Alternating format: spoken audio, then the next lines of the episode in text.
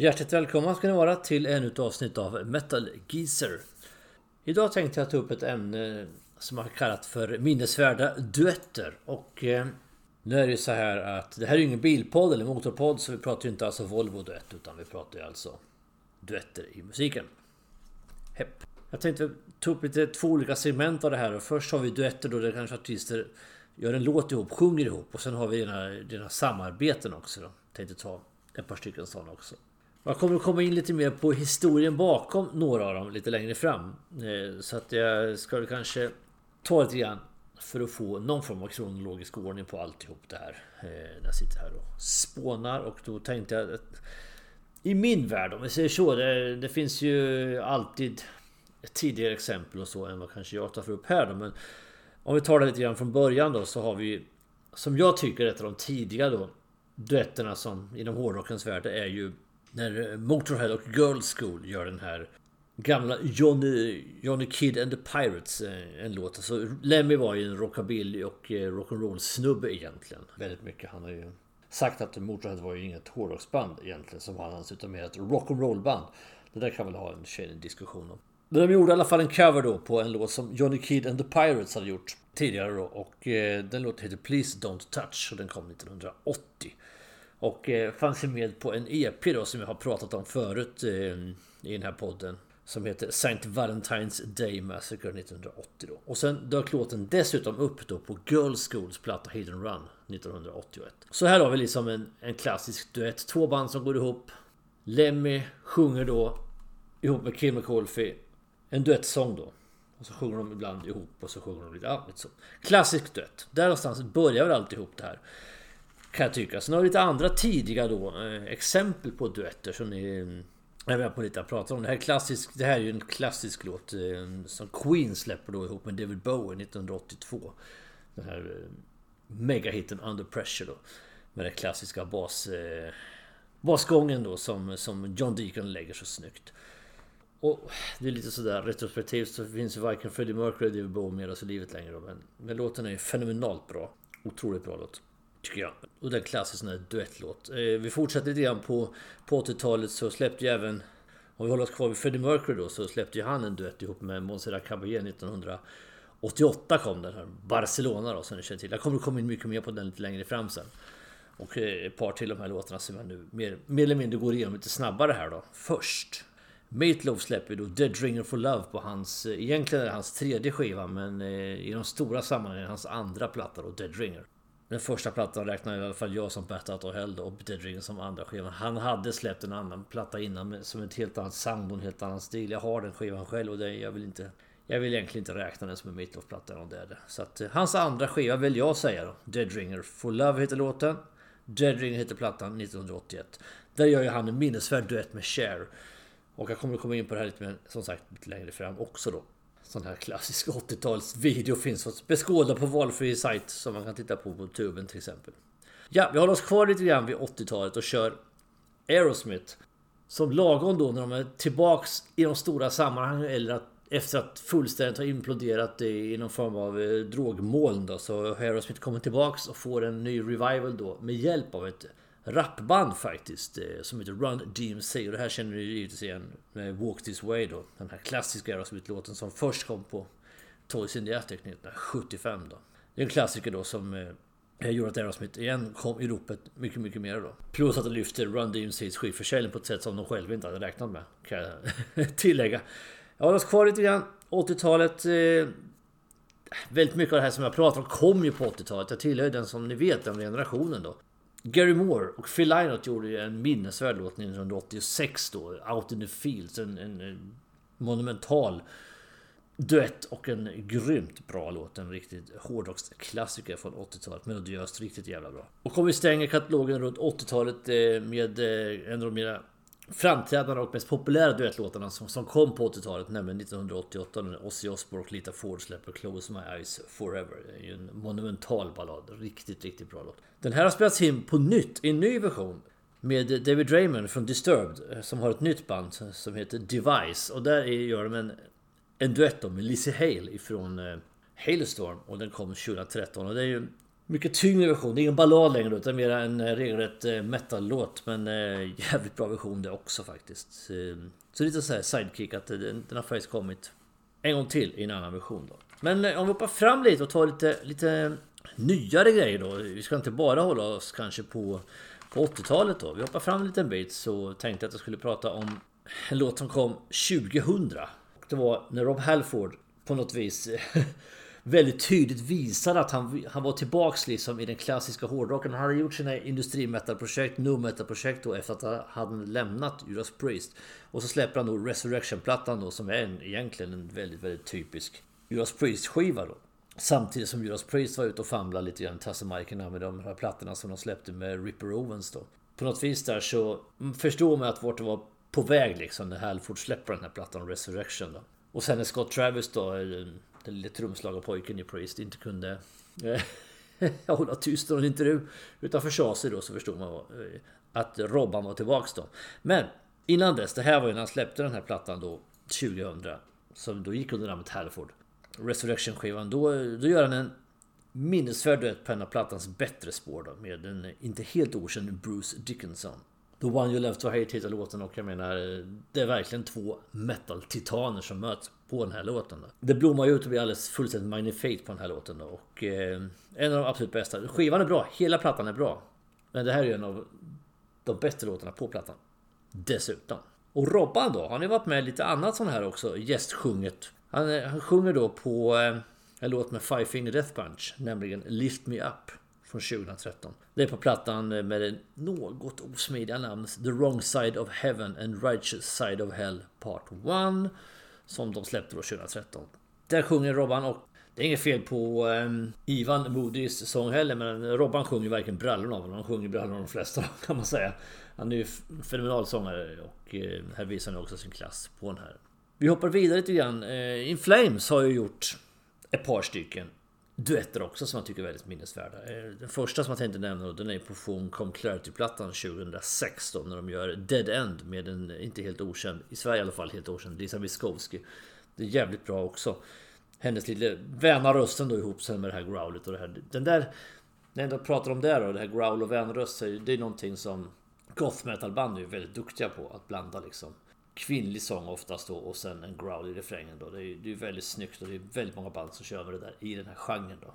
Och det blir, det blir oftast väldigt effektfullt. Då. Och de har gjort det en gång till och det är ju på um, When the World Explodes från, um, som jag tycker lite anonyma plattan i övrigt då, Silent Charms 2016 då. Där um, eh, Emilia Fält dyker upp som en svensk operasångerska då.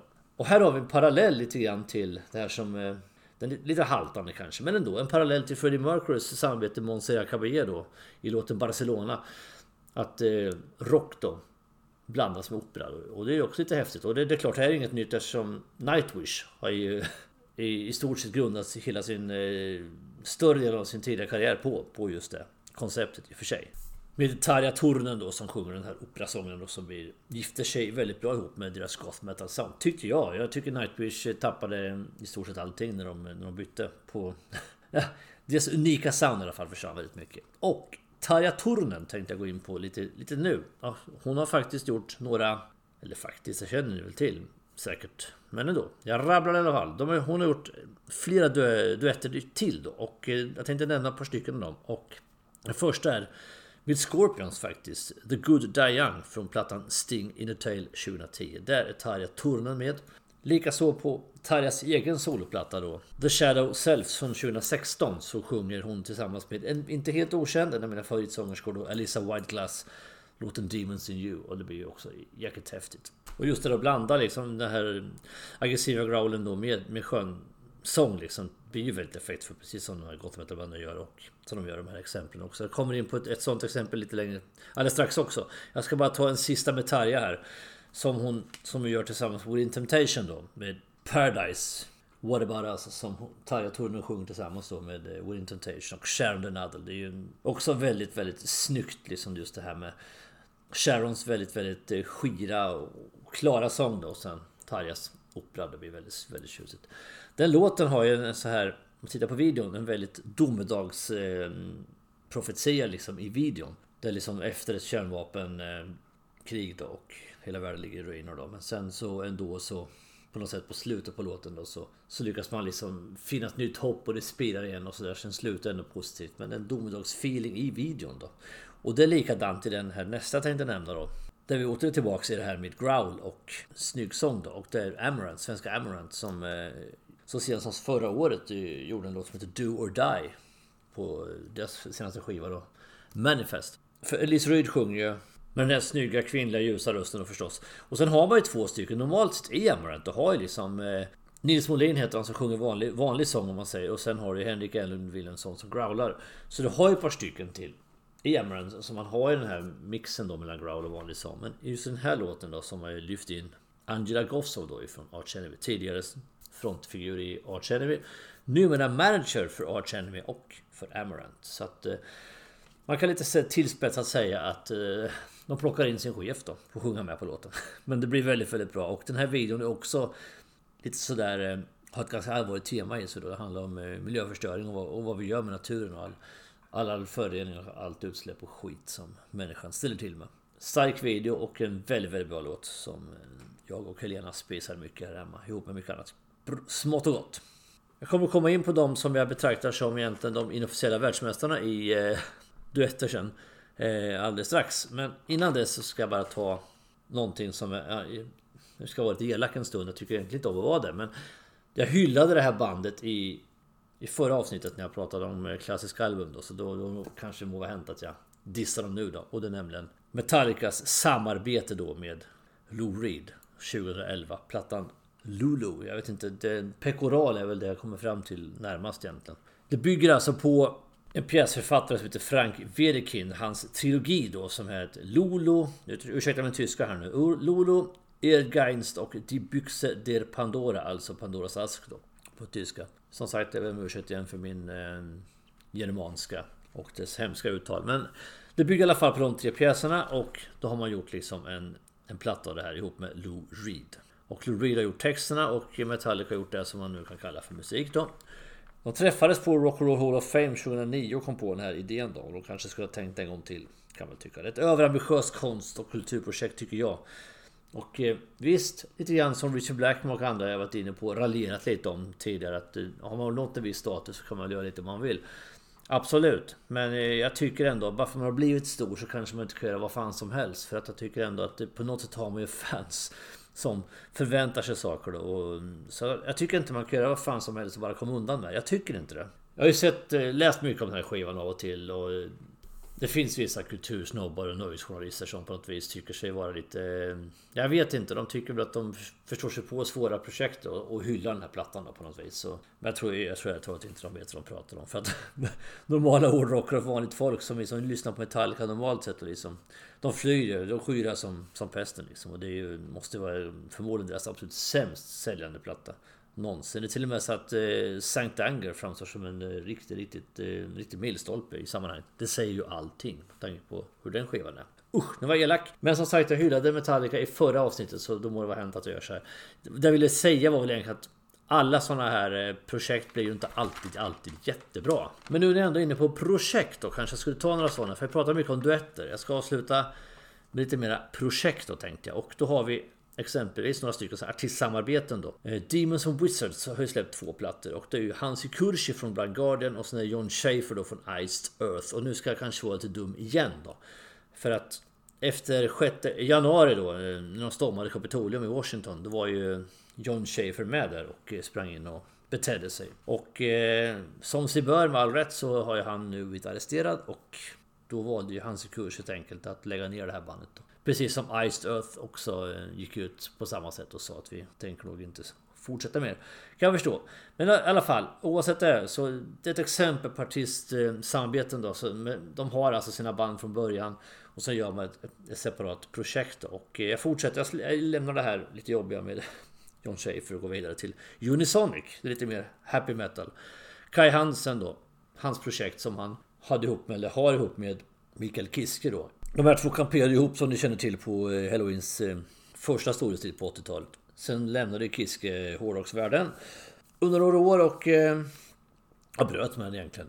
Men kom tillbaka sen. Jag spelade lite på lite låtar här och där med, med Masterplan och lite sådana saker. För att sen göra en comeback då med Exempelvis med Unisonic då som ju låter väldigt mycket Gamma Ray och Halloween. Det skulle egentligen kunna vara ett tvillingband till dem egentligen. Så tysk eh, happy power metal som de kör. Freedom Call, Gamma Ray, Halloween, Unisonic, alla de här.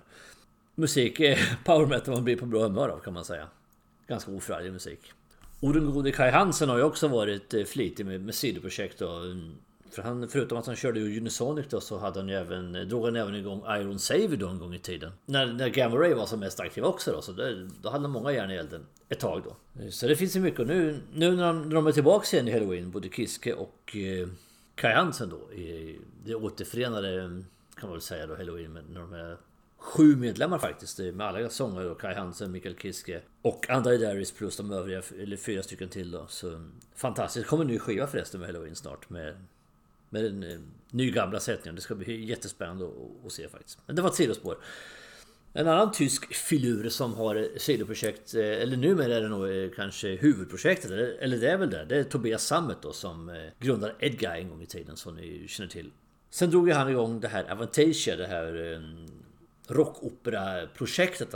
Jag vet inte alls hur det var tänkt från början om det skulle bli bara ett sidoprojekt med en eller två plattor. Men det här har ju växt till ett monster liksom. Har blivit jättestort och Edguy är ju ett eh, Idag är praktiken nedlagt band och Avantasia är det stora. Men där har vi också då sidoaktiviteter då. Och Avantasia är ju ett sånt här megaprojekt med otroligt eh, mycket, mycket musiker som har gästspelat genom åren då. Bara för att namedroppa några så har vi Mikael Kiske igen. Vi har Ronnie Atkins från Pretty Maids. Vi har Klaus Meiner från Scorpions. Bob Catley Eh, Ifrån Magnum då. Och eh, Candice Knight då. Den lille näbbskoförsedde Richard Blackmores eh, hustru. Och när jag ändå nämner Ronnie Atkins då från Pretty Maid som jag ju varit inne på på gånger förr också. Har ju också varit med i lite sidoprojekt. Som exempelvis Nordic Union då som är ett projekt som ett skötebarn för Erik Mårtensson då. Den här multi-instrumentalisten då som dessutom har Eclipse och Wet. Ja, jag kan fortsätta till, till korna går hem med alla de här projekten så att jag ska nog släppa det. Jag ska bara avsluta innan jag går in på det här eh, duetternas okrönta eh, mässaband så tänkte jag bara nämna Icon då som är eh, John Wetton och Geoff Downs, Jeffrey Downs från Asia, de två, de, de hade projekt som hette Icon som lät väldigt, väldigt likt Asia i, i sound och så men Snygg AOR, väldigt välproducerat och eh, John Wettons eh, röst är väldigt, väldigt behaglig att lyssna på i sammanhang med sån här musik. Så att de släppte tre plattor och det är också ett sidoprojekt för under tiden så fanns ju Asia kvar. Givetvis. Så det var det sista jag tänkte nämna innan jag går in på det bandet som på något vis ändå är de okrönta mästarna när det gäller... Ehm, de är världsmästare kan man säga i duetter och det är ehm, holländska Within Temptation. Jag ska bara rabba lite låtar. Jag har rabblat band och artister hur mycket som helst nu. Men ni får, ni får um, bear with me som man säger ett tag till då. Within Temptation har jag alltså gjort väldigt mycket duetter och med, det är lite ironiskt med tanke på ändå hur fantastiskt bra Sharon Donadel sjunger själv. Så behöver de ta hjälp av andra? Ja, det, det kan bli väldigt bra när man, man mixar ihop dem med, med den sortens sång som hon har gjort i många fall här då. Om jag bara kör igång lite för att ta lite sådär så har vi en, en låt som heter What Have You Done? Från plattan The Heart of Everything 2007. Där hon sjunger med eh, en snubbe som heter Keith Caputo från, eh, från bandet Life of Agony. Lite metalcoreband. Det intressanta med, med, med den här kopplingen av Keith Caputo, 2007 hette han ju så. Men från 2011 sen så genomgick han ett, eh, ett könsbyte. Så nu heter han ju Mina Caputo. Man sjunger fortfarande i Life of Agony. Så är det.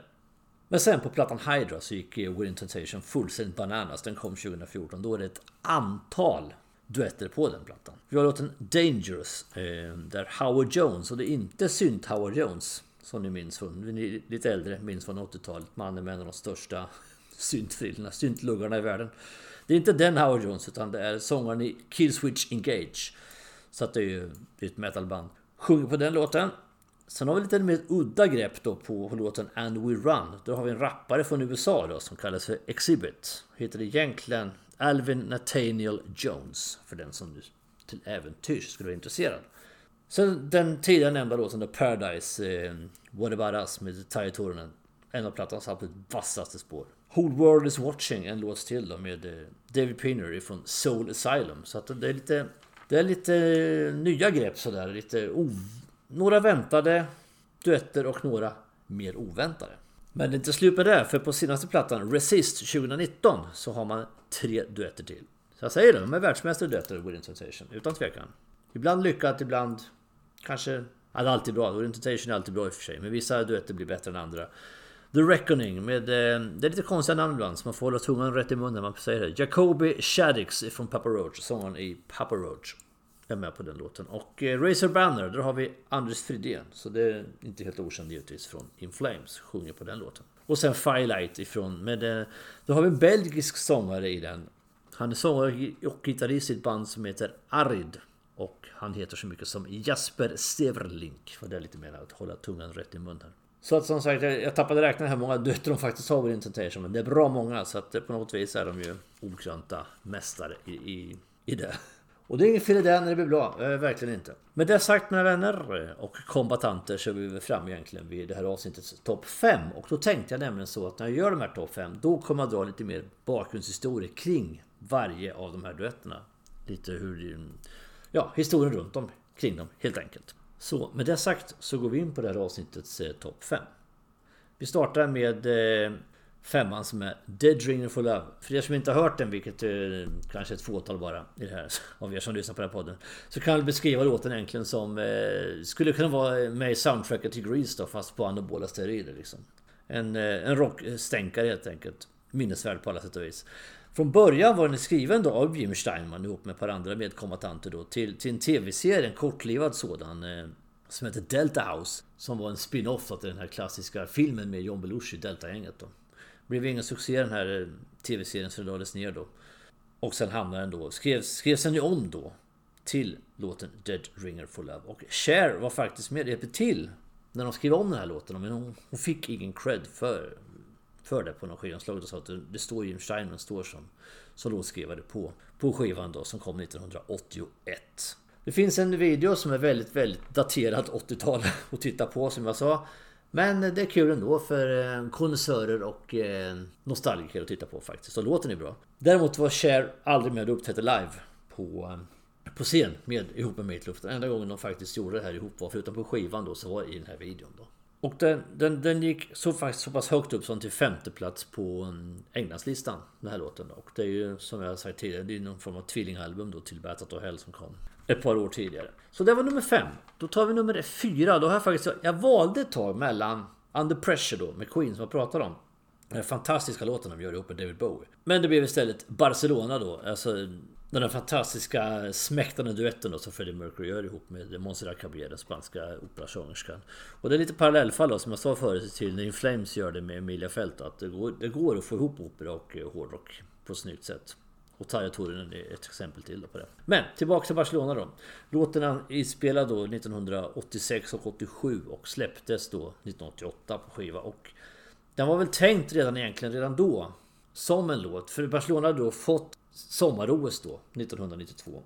Så man hade tänkt att göra en, en anthem då, alltså en, en introlåt till OS och eh, redan där hade man tanken med när, när man eh, lät Freddie Mercury, eller gav Freddie Mercury uppdrag att skriva den här låten att den skulle vara då till invigningen då. Sen här visste man ju förstås inte om då att Freddie själv inte skulle finnas med oss då 1992. Men det var tanken från början då. Och eh, Montserrat Caballé som också avlidit hon dog 2018 då. Det är lite intressant för att hon är en, inte att hon dog, men hon är den enda vokalisten då som som eh, Freddie faktiskt kände en väldigt stor avund till och enligt uppgift är han den enda personen som har fått som har fått honom att gråta faktiskt. Det här är ju, har jag läst också där så jag vet inte men eh, Han hade oavsett vilket Väldigt, väldigt stor respekt för henne som artist och som människa och det hade ju även hon för honom då. När de träffades då så, så klickade det väldigt tydligt och hon, hon bad ju honom då skriva en låt om hennes hemstad och eh, det sammanföll då med den här önskan om låten till, till OS då, Barcelona. Så att eh, det är väldigt snyggt och de sjunger på två olika sätt. De har ju fantastiska sångröster bägge två. Medan Freddie Mercury mer artikulerar sina, sina ord på det sätt som rocksångare gör så, så svävar ju Måns Caballé iväg mer i den här operan som de gör. Jag är ingen operafantast, verkligen inte. Det kanske låter så, men det är jag inte. Men eh, man måste ändå bli imponerad av deras sångkunskaper. Absolut. Den här låten gick ganska högt upp. Den blev åtta i, i England då. När den kom första gången, 1988 då. Sen eh, Kommer kom den igen på listan lite längre fram. Jag återkommer till det alldeles strax. Eh, första gången den gjordes live var på Ibiza 1987 och sen sista gången och den, den mest minnesvärda gången var 8 oktober 1988 när man gjorde det på en stor festival i Barcelona. Där sjöng de tre låtar tillsammans då, Caballé och Mercury. Och det var faktiskt den sista gången som Freddie Mercury gjorde en konsert. Han dog sedan 1991. Och på OS-invigningen då, eh, 1992, så sjöng Montserrat Caballé låten, sin del av låten, live. Och Freddie Mercurys röst fanns i högtalarsystemet då, eller högtalarna. Och det här var väldigt känslosamt och väldigt... Han, alltså Freddie hade dött bara året innan då, så det blev en väldigt starkt ögonblick på den här OS-invigningen när de körde den här låten då. Och sen hade man den låten även 1999 då på, eh, på Nou Camp i Barcelona, när, eh, på Champions League-finalen när Manchester United mötte Bayern München då. Och likadant då så var Monserrat Caballé var där och Freddie Mercurys röst var ju bandad och det blev också väldigt, väldigt stilfullt och väldigt mäktigt då. Och eh, jag kan tillägga att efter OS-invigningen 92 så släppte man ju singeln igen. Och då gick den upp till nummer två på Englandslistan. Till skillnad mot nummer åtta som den var när den släpptes första gången. Så det hade en viss betydelse det också. Så det var nummer fyra på listan. Eh, vi går vidare till nummer tre. Och det är eh, Close My Eyes Forever med Lita Ford och Ozzy Osbourne. Och hur kommer det sig att de här två gjorde en, en, en låt ihop? kan vi undra. Alita Ford har ju, har ju förflutit i Runaway som ni vet och Ozzy Osbourne i Black Sabbath. Så det är ju artister som varit med länge. Givetvis, inget nytt i det. Det som gör att de, att de liksom fördes ihop det var ju att eh, Lita Ford var vid det här tillfället förlovad då med Black Sabbaths gitarrist Tony Iommi. Eller tillsammans med i alla fall. Med Tony Iommi. Och Sharon Osbourne var ju manager då. Både för Ozzy och för Lita Ford. Och de hade väl haft någon form av festnatt då som slutade med att de var i studion de här tre. Sharon, Ozzy och Lita Ford var i studion. De hade druckit alkohol, de hade tagit alla möjliga obehagliga tillsatser av eh, narkotikapreparat också. De, de var både höga och fulla kort sagt. Sharon Osbourne gick hem, tröttnade och eh, stack hem medan Ozzy och Lita Ford var kvar i studion. Och i det här ruset då så skapar man då den här låten, skriver texten och gör musiken. Vaknar upp på morgonen efter en hel natt i studion och har gjort den här låten liksom Okej, okay, nu har vi varit här hela natten liksom. Kan jag liksom åka hem till Sharon nu? Tänker Ozzy då liksom. Hur kommer det här att gå? Men det gick uppenbarligen vägen då i alla fall. Låten blev klar. Den släpptes på Lita Fords tredje platta och blev en megasuccé. Andra singeln från hennes, den här plattan Hennes tredje skiva var det. Den heter Lita. Första singeln heter Kiss Me Deadly och ett år senare släpper man den här ifrån samma skiva då. Close My Eyes Forever och bägge de här låtarna blir stora hits då. Det är Ozzy Osbournes enda topp 10-hit faktiskt som han någonsin har haft. Och det beror ju på att eh, i Black Sabbath då, som Paranoid och såna här megalåtar, det var ju så att de köpte inte singlarna så mycket. Rockfansen då, man köpte ju hela album då. Så det här är faktiskt den enda topp 10-hiten som Ozzy någonsin har haft. Och det är ju även eh, Lita Fords absolut stora stund i, i karriären då. Så att, eh, lite rolig historia bakom då. Och sen som sagt har det gjorts en nyinspelning då av eh, David Dramian och eh, Lisa Hale då 2013. David Dramian är från Disturbed och Lisa Hale från Hailstorm. Men det är en annan historia. Den är inte med på topp 5 utan det är den här versionen. med Ozzy och Lita Ford. Plats nummer 3. Svävar ut ibland känner jag. Men det, det, det må vara hänt. Det blir lite grann så om man sitter här och kör lite på uppstuds. Och instinkt och eh, glädje och inspiration. Nummer 2. Walk This Way med Aerosmith och Run DMC. Eller ska man vara lite krass så är den versionen jag tänker på är ju faktiskt Run DMC med Aerosmith som gästspelare. Så kan det vara. Och Walk This Way är från början en låt som Aerosmith har med på sin stora genombrottsplatta. Toys in the Attic 1975. Där kommer den från början och blev en ganska stor hit även då. Den blev 10 på Billboardlistan då när den kom. Den singeln då, den är ju väldigt eh, catchy på många sätt och vis. Och sen hoppar vi fram eh, år, eller förlåt, 11 år i tiden till 1986 när det här amerikanska rapbandet då, Run DMC ska släppa in, spela in sin platta Racing Hell då. Och eh, de har en producent som heter Rick Rubin som eh, har producerat eh, mycket rapartister också men eh, bland annat Slayer också så han, han är inne i rockvärlden också då. Han föreslog då helt enkelt att så här var det, för att ta det lite grann från början då. Att Run DMC hade samplat några sekunder av Walk This Way på sina spelningar då utan att, det är lite konstigt kan man tycka, men utan att veta egentligen vad det här var för, för låt och vad det var för band som har gjort den. Och så använder man det här riffet då. Och jag tror, utan att veta hundra, men att det var Rick Rubin som från början hade introducerat det här till dem. I något sammanhang. Så de använde i alla fall det här inledande, som ni som hört låten vet vad jag pratar om. I början där, i sin show då, utan att egentligen veta vad det är. Så han föreslog ju då, men ska vi inte liksom göra det här ihop med Aerosmith? Och de visste ju liksom mer eller mindre inte vilka Aerosmith var. Run DMC. Jag menar vi pratar om två diametrala eh, skilda världar. Det här. Men sagt och gjort i alla fall. Man, det blev ett resultat av det här. De hade ju inga förväntningar på det här. Run DMC själva då. Att det här skulle bli någonting. Men det blev ju alltså en megahit helt enkelt. Och Aerosmith själva hela bandet är ju inte med utan det är ju Joe Perry och Steven Tyler och det, mm, också enligt uppgift så, så är det så att det blir för dyrt helt enkelt att ta dit hela Aerosmith som man använder sig av de här två då. Och sen har man så Run DMC med. Och det blev ju alltså en, eh, en klassiker direkt också, en väldigt, väldigt stor hit och den gick upp till, till fjärde plats på Billboardlistan och eh, som jag sa då så var den på tionde plats när Aerosmith själva släppte den 1975. Dessutom var det här, kom den här 1986 som jag sa och precis där så hade ju Aerosmith kommit tillbaks då som jag nämnde för tidigare avsnittet här. Från att ha varit ett band som totalt hade havererat i, i drogdimmor då så var man ju här på väg ut på banan igen och på väg att bli det här megabandet och kanske bättre än någonsin. Så det här var ju en väldig boost även för Aerosmith. Då. Och eh, videon till låten eh, Det här var ju under MTVs storhetstid också. Så det var ju, fanns ju video, låt, videoklipp till varenda låt liksom. Allt hade ju en tillhörande video då. Och den är ju minnesvärd också för de, de som har sett den liksom. Det är ju Run DNC befinner sig i en replokal. Aerosmith ska det föreställa då. Det är ju, det är ju Steven Tyler och Paris när det är tre andra musiker som då snabbt flytta förbi som ska vara. Men så att Aerosmith igen. Replokal, Run DNC den andra och de stör varandra genom väggen här. Så att de liksom de kan inte repa liksom så att eh, det slutar med att de slår ner väggen mellan här. Eh, Aerosmith slår sönder väggen in till Run DNC's replokal och allt mynnar i alla fall ut i att de uppträder tillsammans alltså live på scen och kör den här låten. Då. Jag, jag hör själv när jag försöker berätta att det låter, vad är det för jävla video? Men titta på den så får ni se, den är, ja, den är underhållande faktiskt. Och eh, en milstolpe. Både för, för Run DMC men även för, inte minst för Aerosmith som ju ligger mig varm om hjärtat givetvis. Och då går vi in på den här listans nummer ett. Och det blir faktiskt, kanske lite oväntat möjligen, men Out in the Fields med Gary Moore. Eller egentligen är det ju med Gary Moore och Phil Lynott. Eh, sen dyker den ju upp då på Gary Moores eh, Run for Cover skiva 1985. Gary Moore är ju från Belfast på Nordirland och Phil Lynott är ju från Dublin på Irland. Så att eh, de har irländskt ursprung bägge två.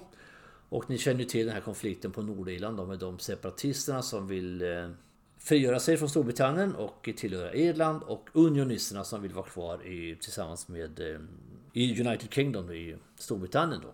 Och eh, huruvida vilken sida de här två stod på det låter jag vara osagt här och nu ändå men det, de kommer i alla fall från olika delarna av Irland då, och eh, det blir lite ganska mycket sprängstoff i det här. Och dessutom heter baksidan på singeln Military Man och behandlar lite grann samma ämne. Det här är alltså en antikrigslåt och Gary Moore har själv sagt i intervjuer efteråt att det handlar inte om konflikten på Nordirland specifikt. Men det är ändå svårt att komma, komma runt det på något sätt. När eh, låten heter Out in the Fields, den handlar om ett krig, antikrigstema och det är mycket Irland liksom i videon. Än en gång videon som följer med låten. Då. Så att, eh, det finns en del politisk sprängstoff i det här ändå på något sätt. Den här låten är ju väldigt bra. Det är en otroligt catchy låt och eh, Gary Moore och Phil Lynott var ju genier på att skriva låtar i, i mångt och mycket. Och det här blev faktiskt Gary Moores största hit som han har haft i hela karriären. Det blev femma på Englandslistan och faktiskt tvåa i Sverige. Så det var inte dåligt. Låten har dessutom, en bra låt görs ju också covers på. Och eh, så är det i det här fallet också då. Så att uh, Out in the Fields har uh, spelats in av uh, många an andra stora band.